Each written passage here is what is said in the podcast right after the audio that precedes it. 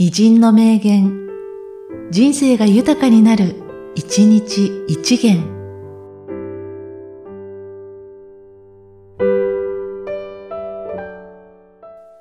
11月8日、島倉千代子。振り返ると遅れちゃう。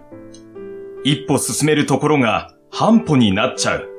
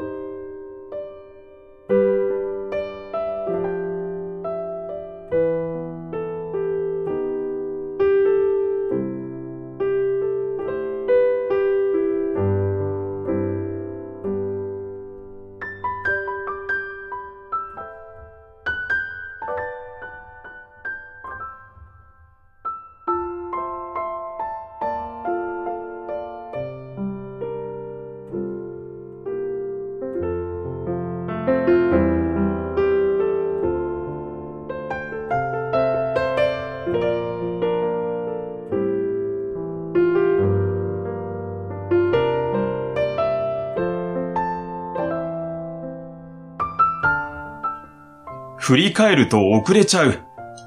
一歩進めるところが半歩になっちゃう。